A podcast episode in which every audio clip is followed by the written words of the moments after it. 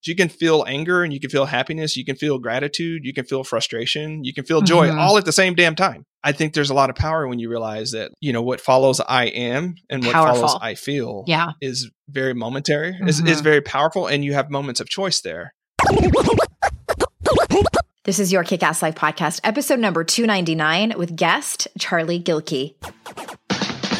This is the Your Kick Ass Life Podcast with Andrea Owen. A no B S guide to self-help and badassery. Because ladies, let's face it, life's too short for it to not kick ass. And here's your host, the girl who serves it up straight with a side of crazy, Andrea Owen. Hey there, ass kickers. Welcome to another podcast episode. I am so glad that you're here.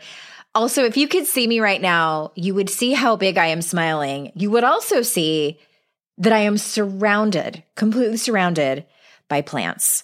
If you get the emails that I send out, then you probably remember that I sent out an email talking about my plethora, my abundance of houseplants. I think I'm up to forty-eight. I have to I have to count. I haven't counted in a few weeks now.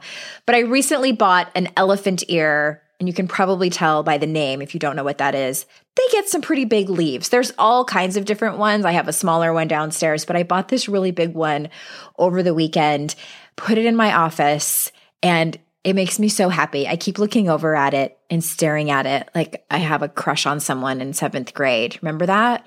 Oh my gosh, this plant makes me so happy. I'm going to do an Instagram story of it so you can see. Go to my stories. That's where I usually talk about my plants. And if you missed it, go to the highlights, and it's titled Plant Lady, where you can see a lot of my plants.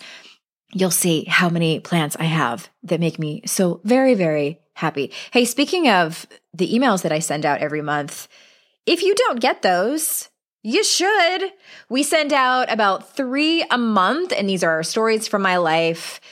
Things that I think of that I hope that you find interesting too, life lessons, motivating, inspiring. That's what I do. And you can easily grab those. I know a lot of you are on your phone right now, so you can text the word kick ass, make it all one word, to four four four, nine nine nine, and you can get those. You'll also get the weekly emails that we send out for this podcast, but that's about it. That's all I'm sending out these days.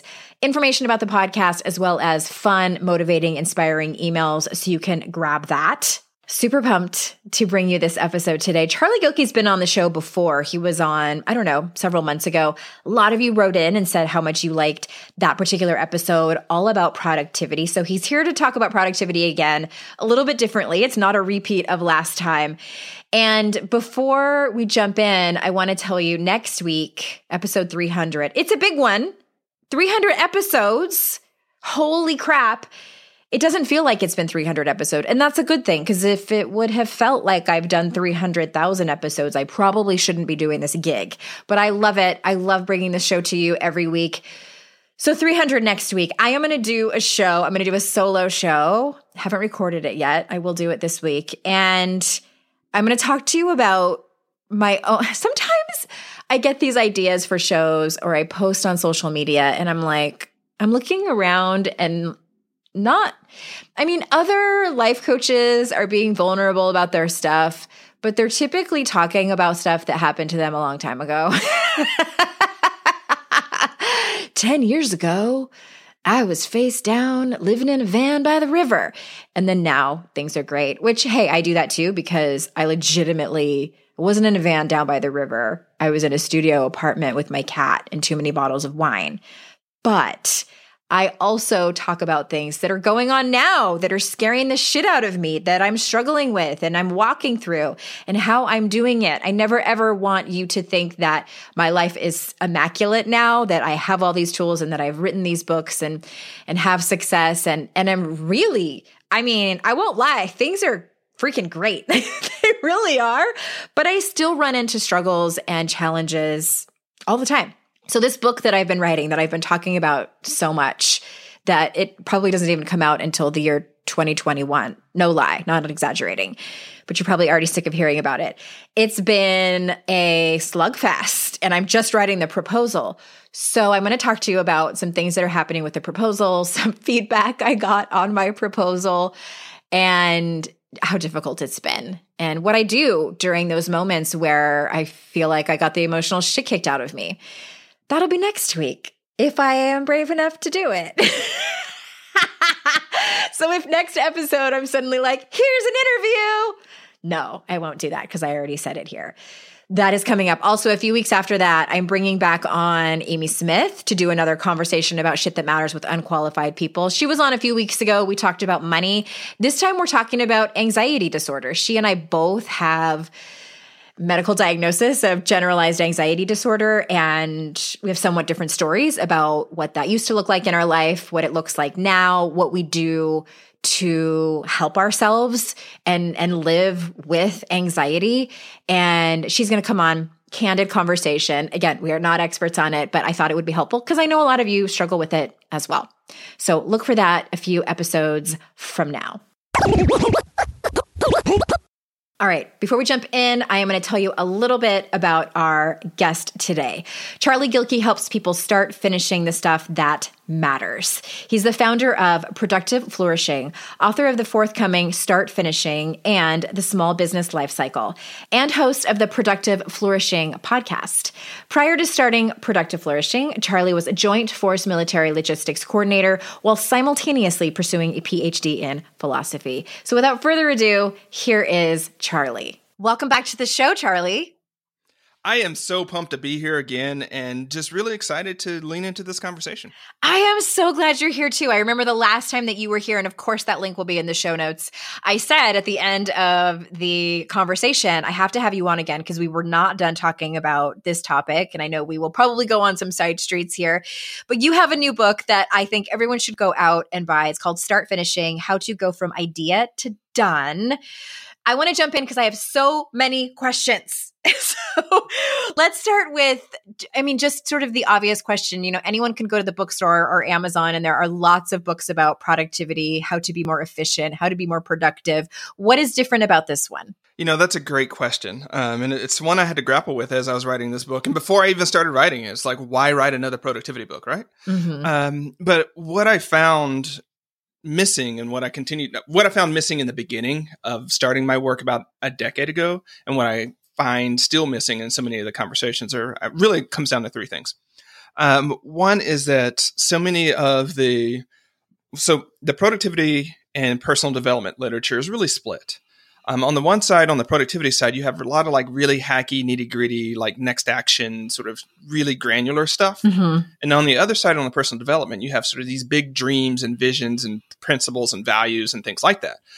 But most of us live this li- live our lives in this messy middle of projects. Like, how do we actually get projects done? Right? That's yeah. that's that's what we end up doing. That, you know, creates a better economic livelihood for us, or that makes us happy, and so on and so forth. So I saw an insufficient Um, focus to projects.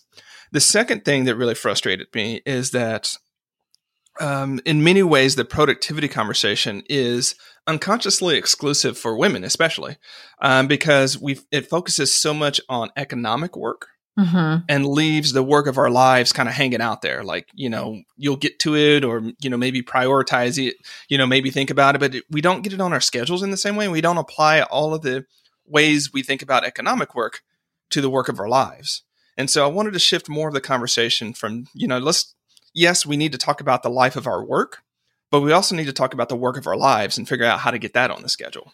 And the third bit is that I wanted to make sure to include the social element of doing your best work. And I, so I guess that would be the fourth one. The social element, meaning um, how do you build a group of people around you that helps you do your best work? And by best work, I mean not just the normal type of work, because, you know, work can kind of be a four-letter word for us. Uh-huh. Um, you know, in the like, we don't want to talk about it. We, you know, we don't talk about it in polite company. We want to, we don't want to touch it. We don't want to, you know, we want to get away from it, right? Um, and so we get books like The Four Hour Work Week, which means like the book is different than the title is. You know, Tim Ferriss's book on yeah. that one. But um, the the idea that we kind of came across is like we want to do less work, but it turns out that there's a certain type of work that our soul yearns to do, mm-hmm, that, mm-hmm. that really calls us to do. And we actually want to do more of that type of work. So we so don't want to hack it down. Mm-hmm. We don't want to hack it down. We actually, this is the stuff that like you get to the end of the week or you get to the end of the month or the quarter or the year and you're like, man, I wish I would have done more of that. I wish I could have got to do more of that. And so there's an insufficient amount of conversation around that type of stuff. And so I wanted to, the book to sort of reorient us towards a more expansive um, perspective around getting stuff done and around becoming our best selves in the world. Well, you know, I love that. And I, I would love to sort of kind of veer over for just a minute to, can you give us some examples of projects and ideas and what you're calling work that aren't starting a business? So I know that some of the examples in the book, you, you refer to that. And I know a lot of the audience, these are people who are crafters. They might be writers. They might be thinking about a side hustle business, but aren't sure what. So can you give us some examples of what you're talking about when you're talking about these projects and ideas? Yeah, I'm going to start general here, right? A project is anything that takes time, energy, and attention to complete. Anything that takes time, energy, and attention to complete. That's a really expansive definition that when you really get it, it's like, wait a second, I'm holding on to a lot of projects. Yes, you are. Mm-hmm. Right. And so cleaning out the closet of doom is a project. Yeah. Getting your kids back and forth to school, like, you know, during the summer, fall transition, that's a project. The holidays oh my gosh. Are, are, are a project. Which I largely uh, skip because I don't yeah. have the time, energy. Yeah. Vacations are projects. Yeah. Um, getting married, getting divorced mm-hmm. are projects. Um, any, like you mentioned, art project, like if you're in a band, like, and you do shows and things like that, those shows are projects, right? They require time, energy, and attention to do. Um, you know, in many ways, like getting, if you are in a caretaking position for your, for your, um, for your parents, that can be a project. And I'm going to zoom up a little bit because Um, I talk about the notion of project world. So it's kind of a capital P project. And it turns out that our lives are split um, professionally and personally into sort of three to five year chunks, it seems, mm-hmm. where every three to five years, there's a new aspect of our lives that we take on. So I'll talk about parenting, right? Because, um, you know, boom, they pop out and then there's three to five years of that sort of baby toddler phase. Mm-hmm. That's a certain distinct phase of it. But then there's that they're going to school phase and they're in elementary school, which is distinct from there. They're going to middle school, so on and so forth. And so every three to five years, there's this really significant shift in the child's identity and life and the parent's relationship with them. But our career, our careers are that way. Like you get a job and you might sit in that job for three to five years and then you get promoted or you get another job or you get lateraled or something happens. Um, same with a business. Like I think a lot of entrepreneurs don't really think about the fact that every three to five years, their business is going to take on a different form and what they've been doing will, will no longer work. Right. right. So externally and internally, every three to five years is a shift um, that we can call a project. And the beauty of that is that it can help us let go of that fear of making like the wrong decision for what our next project should be. Um, because guess what? Three to five years, win, lose, or draw, you're going to be moving on to the next thing. Uh-huh. Um, and so you're not making, we're, you know, a lot of times we tell ourselves, and, you know, I've worked with a lot of women, a lot of women are like super gripped by this idea. Like if I make this choice and I do this thing, then forever, right? right. This is going to be the rest of my life is going to be different and I'll never be able to get it back. And it's a non-reversible decision. And so to talk themselves into a cage where they get stuck, right? Yeah. Um, well, that's, I want to stop you for a second because I'm, I'm, yeah. I'm thinking that people's ears perked up when you said just a little bit ago about, and maybe I misheard you, maybe it was like wishful thinking, but you said talking about make, making sure you're making the right decision because this is agony. I, I think, and I only work with women, so this is the only cohort that I know, but the, pa- the paralyzing feeling of, I can't make a decision because I'm afraid it's going to be the wrong one because it's vulnerable to, to make a decision mm-hmm. and be like, ah, I'm just going to jump and see what happens. So can you say more about that? Did I mishear you? No, okay. You didn't mishear me. Um, I think then that sign is me the, up. The sort of, Take all my sign, money, sign Charlie. All right. So let's talk about the van down by the river. Okay. Right. And so there's this whole Chris Farley yes. skit. If you haven't, like, go to YouTube, but it's like, you know, the motivational speaker that's going in to pump kids up. And he's like, you'd be like me, live in a van down by yes. the river. Right. And so there's, unfortunately, I think many of us have this faulty mental loop that, like, we get one, maybe two shots. And if it doesn't work, we're going to be in a van down we're by screwed. the river. Uh-huh. Right. We're screwed. But think about it this way, Andrea. We don't apply the same sort of thinking to the mirror opposite of epic success. We don't think like I get one or two things and then I'm going to be, I'm going to make it. Yeah. Like we kind of see that that's a long grind. It's a long grind to epic success, but two bad decisions to epic failure. Mm-hmm. Totally. Like think about that. Like as long as you're not making a mistake of character, you can make all the sort of tactical decisions, tactical mistakes you want, right?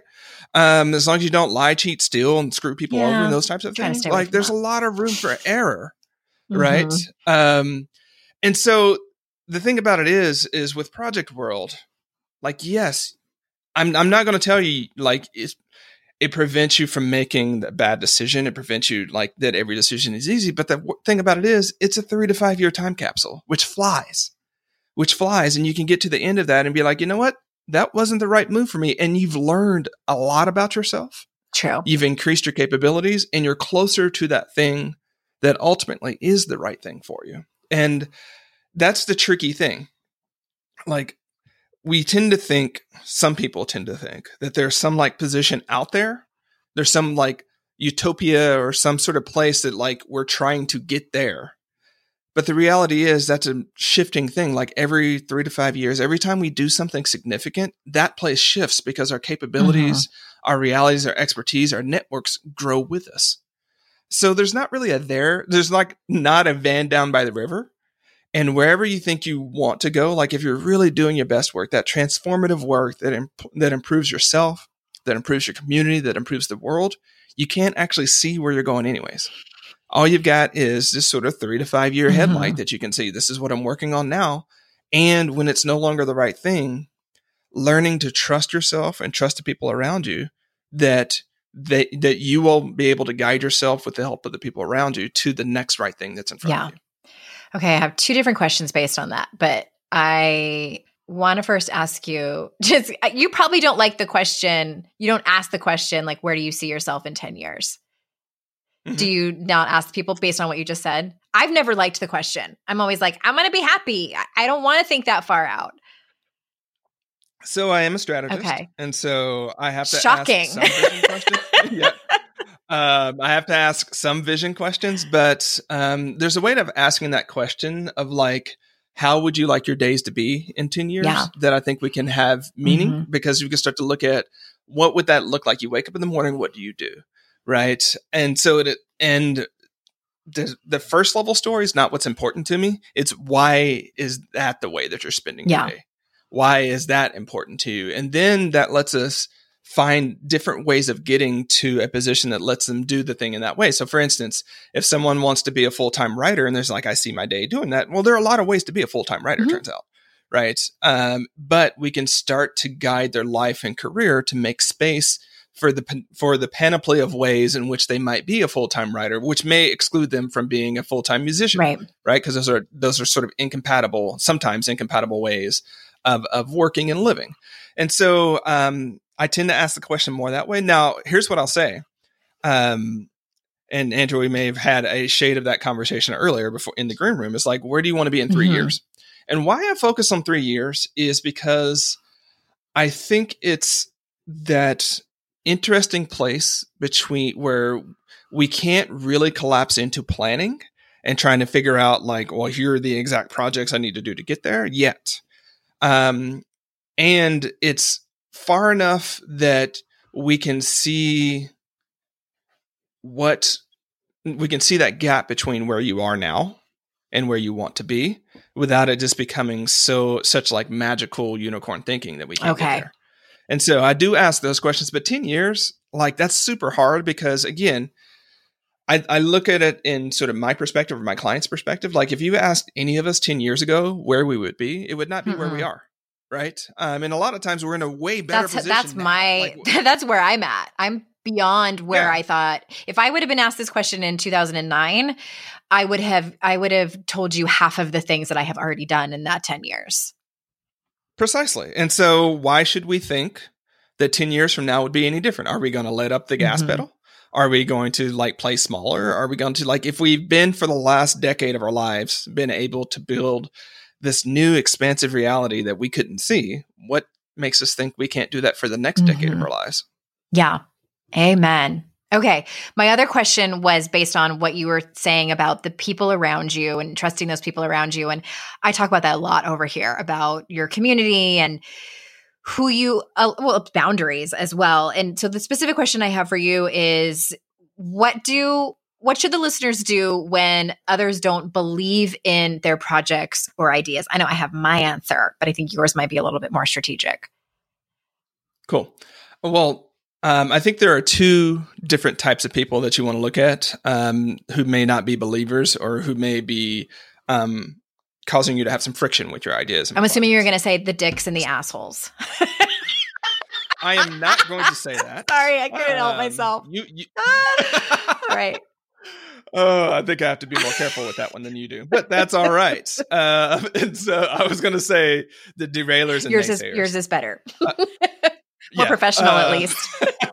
And so the derailers are well-meaning people who like have like they truly do have yeah. your best interest mm-hmm. in heart, but however they interact with you just always seems to kneecap you, and it always seems like you have to put up, put on your shield and your armor to go talk to them. And you always kind of feel like crap mm-hmm. after talking to them about your project. But the frustrating thing is like they're not actually, you know, they're not the dicks and the assholes. They're like your boss, who usually is a nice person, but they yeah. just drain you. Or they could be your partner, right? Your life partner. They could be your parents. They could be your sibling. They could be a friend that just never actually yeah. backs you, right? And so derailers are different than naysayers. And naysayers are what they sound like. They're just the trolls and the haters. And to quote the, you know, philosopher, poet, and musician Taylor Swift, haters gonna hate. Gonna hate, right? Yeah. Uh, and, and so... Um, but what we do, unfortunately, is I think we spend especially, and I know I keep saying especially women on this one because one, mm-hmm. know your audience, but two is because I've seen this pattern more um, in, in the people that I worked with. I think um, women try to accommodate the naysayers and the derailers, and they spend an inordinate yes. amount of time messing with their derailers and naysayers and almost completely neglect their yaysayers. The people who are going to be like, like that already believe mm-hmm. in you, that already know you've got it. The people that like when you like sneakily show that vulnerability to like actually claim something that you've done, they're yeah. like, of course you did that. That's who you are. And you're like, what the, f- what? No, right? They're those mm. people. So we spend, you know, eighty percent of our time focusing on naysayers and derailers, or excuse me. Yeah. Naysayers and derailers and just the leftover for the naysayers. So first off is pivot your attention. So rule number one, pivot your attention to your naysayers, right? Go to the people who, Um, already believe you, preach to the converted, that type of thing. And you put those on what what I call your success pack, which we may talk about here in a second. But when it comes to derailers, derailers are all about strategic positioning in the sense of like you could have that um, boss that every time you go to her, she's like, well, what about this? What about that? What about this? What about that? At a certain point, you can figure out where her mm-hmm. patterns are. And you can figure out where in your project's life cycle you might want to talk to her. So she might be the type where it's like, you know, you can't go to her and spitball an idea. Like you have to have a fully formed idea before she'll engage in a helpful way. So what do you do? Go to her with a fully formed idea and keep your half-fleshed ideas to mm-hmm. yourself.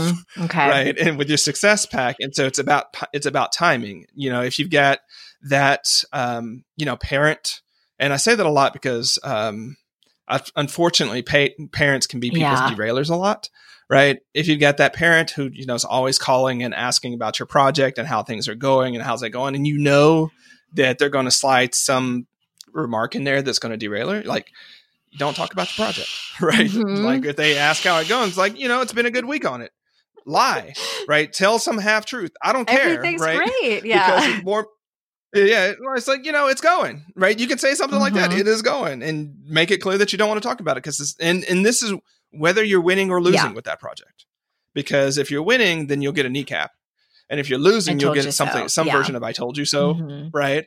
And so just understand that as much as you may yearn for that validation from that person, it that's not the person right. that's going to fuel your work. And that's sad, right? It really is. But what's even sadder is letting this pattern that you know is going to play out dictate how you're in relationship with that person and right. your project. I think all of us end up learning that the hard way. I don't know if there's any other way to learn it. You have to experiment. And then I, and that, do you find too that we, we tend to go back to those people over and over again? No, this is going to be the time they support me. Just So my mom, love her to death. Like, Andrea, you'll get this. Like, she, I was, I was talking to her, and it was the, I had just turned in my manuscript, right? And I was like, "Hey, mom." She's like, "What's going on?" And I was like, "You know, I'm super excited because I turned my manuscript on time. It was like, it was due on, you know, Thursday, and I turned it in on Thursday." And she's like, "You turned it in last oh, minute, no. again, didn't you?" And I'm like, but I, but I was like, "Oh shit, I, I made the mistake." Um, but it was one of those things where I was like, no, because I've, I've, I've, I'm in a different relationship with my mom. I was like, so mom, like, what you got to know is most authors don't yeah. actually turn their, their, their manuscripts on. Like, it's actually a really big and good deal that it got turned in when it got turned in. And I'm really proud of it. So yes, I turned it in on the day it was due. Um, but which is better than ninety-five percent of authors. Yeah. Yeah. Yeah. But it was just one of those things yeah. where I was like, oh, you mother, oh, you know, and, but it was just like, okay, forgot. I slid into it because I was running, you know, I was running a victory lap with people I love. Yeah. And I think that's what we do, right? Is there's this natural urge to run a victory lap when you've done something yeah. super successful and, and, and you're proud of it. And you just forget that there are some people who can't see the victory. Mm-hmm. Um, and you just kind of slide into that. But again, knowing that it's about them and their stuff and not about you is a big difference, right? That's huge to know. And so you're, yeah, you're just able to pivot, you know, pretty much like I did with my mom and be like, you know, here's actually the truth. You can have whatever story you want, but here's the real deal. And yes. I'm running this mug, right? You're not going to take that from me. And so you can either join the party or I you think can it's leave, their and stuff. And sometimes we get into patterns with the people we communicate with the most and the people we have attachments with, where, you know, we get into like the same kinds of conversations, the same kind of responses. You know what I started to do? And it's mostly just with my husband and my mom. If I don't get the response, like if I fall into one of an example that's similar to yours, I sort of combat it with humor and I say, "Okay, mom, this is the part where you say, 'Congratulations, honey.'" And we can kind of laugh about it. And I have the type of relationship with both my husband and my mom where they know, okay, like this is how Andrea wants to be supported and loved. And they don't take it personally. There's no argument or anything. So that's just another option for people to take. Yeah, you, I think you may have a more optimistic view of that. Like, I know my mom's not oh. going to change that. So I'm like, you know. I'm trying to train my people. I'm just trying to train them. no, no, no. I, I'm I'm done training people. um, so you you take them as they are. Yeah, I'm ho- I'm hoping for a win here on this one. It's good, pretty. It's going actually okay. Hey, I, I'm saying you have the better you have the better approach on this one than I do. Um, I, I have some yeah. um, resignation. Um, but I but it's also oh, I have like, that with other people who will go unnamed on this podcast. Yeah. Yeah. So I I want to I'm dying to ask you about yeah. the kinds of projects that it, it I thought of it when you were talking about decorating for holidays. Like, let's use that example. I love the idea of that. Like I love, just like I loved the idea of a third child, I didn't want the reality of it. So we stopped at two, but I love the idea of decorating for Christmas and Halloween probably. And my daughter would love for me to do this. I don't want to because of the extra work. So how does one get motivated to do work that they dread, whether it's like a writing project or decorating or anything?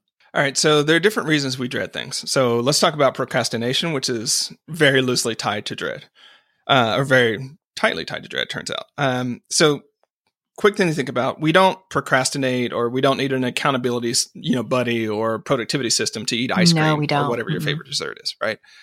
Um, we actually need all of those to not eat ice cream. Um, so That that gives us a little bit of insight of what's going on here. Is there something about either the work itself or the return or the value or how long it's going to take, right? Um, which helps us to sort of start thinking about what is it about that particular type of project. So with the decorating thing, the first thing I would say is like, you know, return to the why. Like, why does that really matter to you? Um, what does that bring? And really get in touch with that vision. And in some ways, especially when you're uber busy, which a lot of us are, right?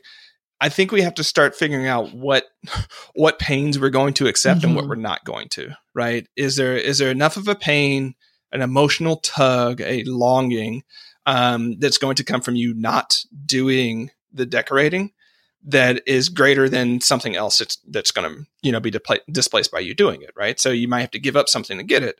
And in that case, like, as long as we think that we're giving up something more important for something less important, we're going to end up in this weird position of like, yeah. why the hell am I doing this? right? So you really do have to be grounded with that. And sometimes that's a narrative form. So you can tell yourself, like, you know, this is, it creates this atmosphere of love mm-hmm. and joy. And yeah, and traditions. And, and I want her to have and, those memories. And tradition and all, you know, all those types of things is like, okay, that's what is important. It's not about no. the stupid tinsel.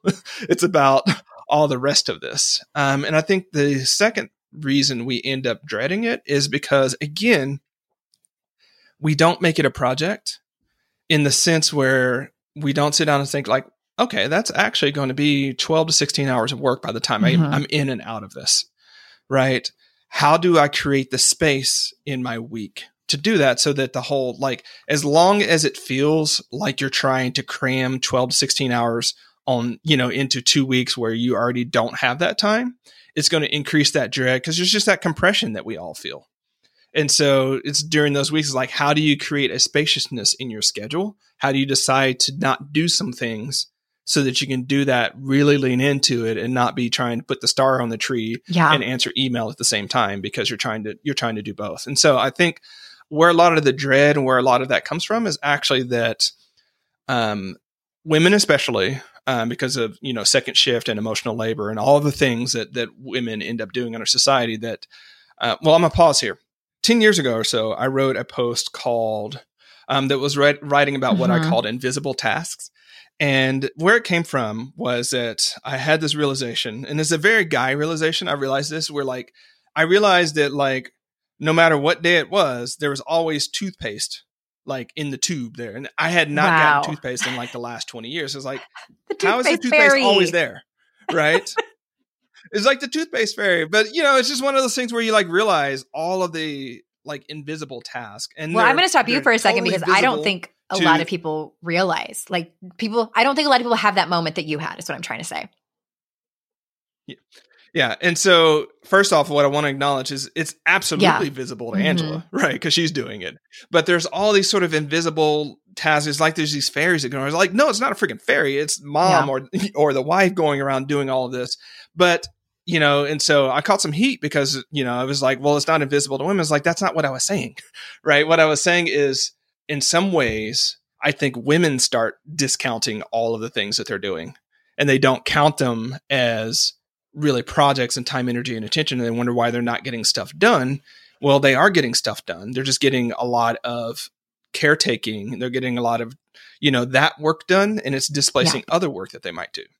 And so um, the reason I, the reason I'm sort of on this diversion here is because I think when, um, and, and to be fair, right now, my wife is currently doing a time log because, you know, she's been piling on a bunch of stuff, piling on a bunch of stuff. And she's like, I'm doing a lot. I'm like, I know, I've been telling you this for years.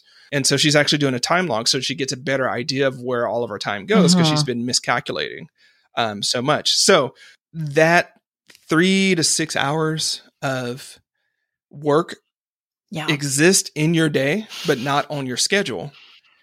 It can be really frustrating when you like, where did all my time go? Why am I always so compressed? I don't have time to put the stupid tree up. I don't have the energy. Right? Um, yeah. Cause then I'm, I'm thinking about taking it down and energy. Like the maintaining with like all of those types of things. Mm-hmm. All of those things. And it's a project. That's why I want to count it as a project because the question then becomes, Andrea, one, is this truly a priority for you that you really want to see through?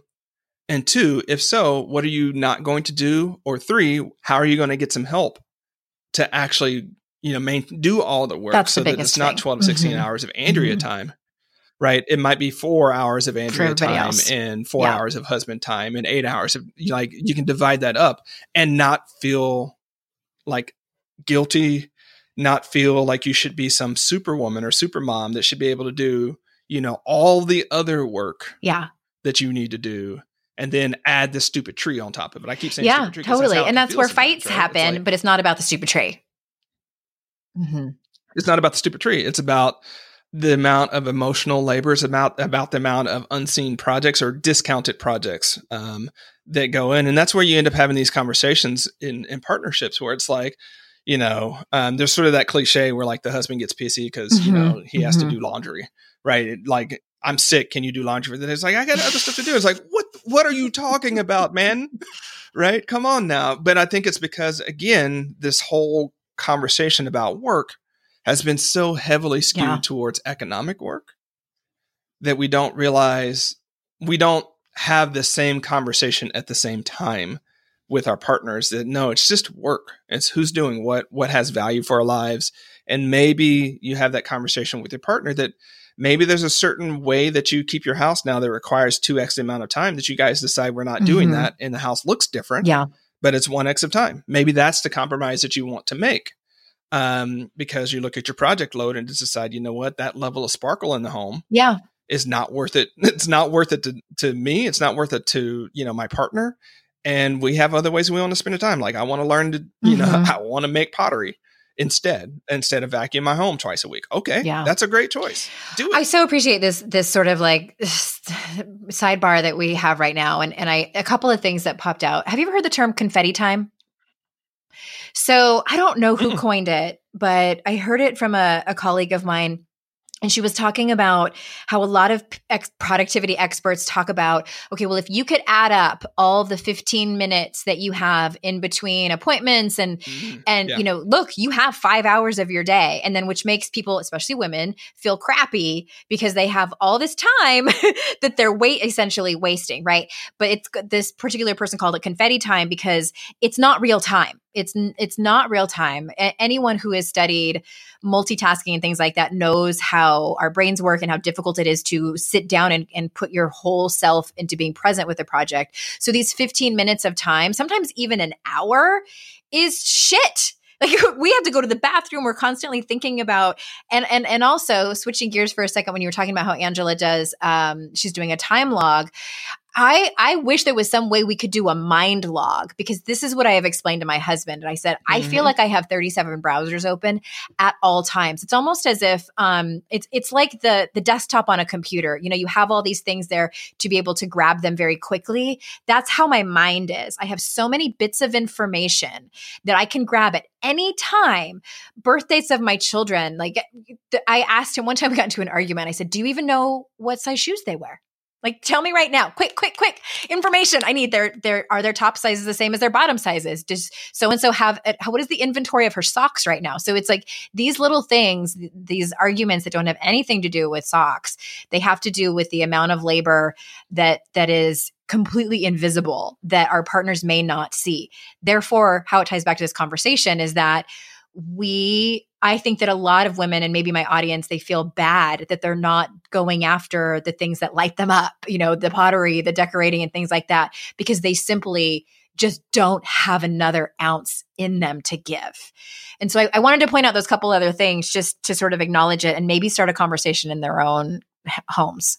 Yeah, I love that. I love it on so many different um levels. And again, I realize this is from a guy talking about his experience with his wife a decade ago. And that's kind of a duh experience to have. Like, wait a second, all this stuff just happens. Like, as you started rattling off of those things, it's like, it reminds me, we have like mm-hmm. a geriatric oh, cat. Oh my gosh. She's twenty years old. She requires a lot of medications, um, lots of medications. And like Angela knows like intuitively where she is with everything. And when Angela goes somewhere, like she had a um, spiritual event this, over this last weekend, so she was gone four or five days. Like she has to write out like a list of everything, but she can forget what's on that list. And I just happen to fill it in. But I'm like, the thing about it is, she would be able yeah. to do it without the list. Mm-hmm. I would not be able to do it without the list, right? Just because it's so hard encoded into her. And I feel awkward because there are times, and I mean, I don't know if I'm just revealing how much of an ass I am or how or what's going on, but just like, Angela knows like where, what food yeah. I want at different places. Um, like she just knows. Whereas like when I like, hey, you want me to pick up something? She's like, yeah, pick, you know, go there. And I'm like, well, what do you want? I have to ask that question. And I know I have to ask that question. Super frustrating. I've now written it down nice. so that like I have in my, in my phone in notes what Angela likes to eat everywhere so that I don't have to ask that question. Although, you know, she can change her mind on things, which is completely her prerogative. But my point is, To your to your point, absolutely, absolutely, you're absolutely right in that.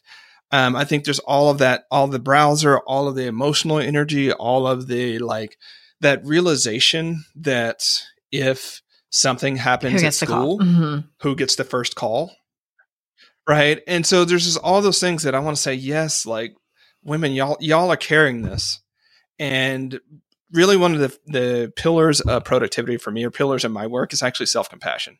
Right? In the sense of saying like, yes, you're overwhelmed. But I don't like to talk about overwhelm. I like to, because overwhelmed is a feeling. It's not that I don't like talking about feelings, but we can't solve against the feelings. We're almost never overwhelmed uh-huh. when we're not overloaded. So I like to talk about load, because we can fix load, right? We can have good conversations about how we do that. And it turns out if we yeah. fix load, we fix the overwhelm, right? And so, and to, to your point about confetti time, um, yeah, when it starts talking about really creative work, um, I talk about in, you know, what I call focus blocks, which are mm-hmm. ninety to one hundred twenty minute blocks of time where you can just focus on one thing. And it's not that you spend that ninety to one hundred twenty minutes with like the screen open or with your hands on pottery or, you know, knitting or cooking or whatever. It's like all the things you might need to do, like going to the bathroom, getting coffee and walking yeah. around the block and, you know, um, all the things you might need to do in that amount of time. But it's that long because honestly, it's that long for you to sink into it, to make some meaningful progress, and then exit out of it coherently into the next thing. And um, in the work that I've been doing over the last um, decade and change, what I've noticed is if people don't have enough time to start a focus yeah. block, they won't do any of it, right? Because they know how frustrating that is. And so mm-hmm. what do we do? We jump on mm-hmm. Facebook or Instagram or YouTube, or we, you know, do a Netflix thing, or, you know, there's always laundry to do. There's always, you know, something that we can jump into, so a text, a phone call we can make. So we jump to those things. Because in the short term, it's more satisfying to get something slash anything done than to like quarter do, you know, this thing that really matters to us. And because it ends up, I think at a certain point, we end up feeding that story that one, we're not getting anywhere with it. We don't have what it takes. It's super hard. We end up building this whole story about dread, which is ironically about the thing we like to do the most, or we want to do the most, or we, that we know is going to be the most uh-huh. important for us. Um, and so, so much of this, like, I think um, people and women especially have made schedule and priority um, confusions into character conclusions, in the sense where, because their schedule is not set up in a way that allows them to do the things that really matter to them and be present and be really focused and mm-hmm. um, be in that moment. Um, and that's been a consistent pattern. It's turned into, yeah. I'm not oh, the type of person saying. that can do that, or this is who I am, or something like that. And so they go from that confusion to a conclusion, a confusion about time and, and priorities, to a conclusion about character. I'm not a cre- I've heard this one. I'm not a creative person. Oh man, I've heard that one.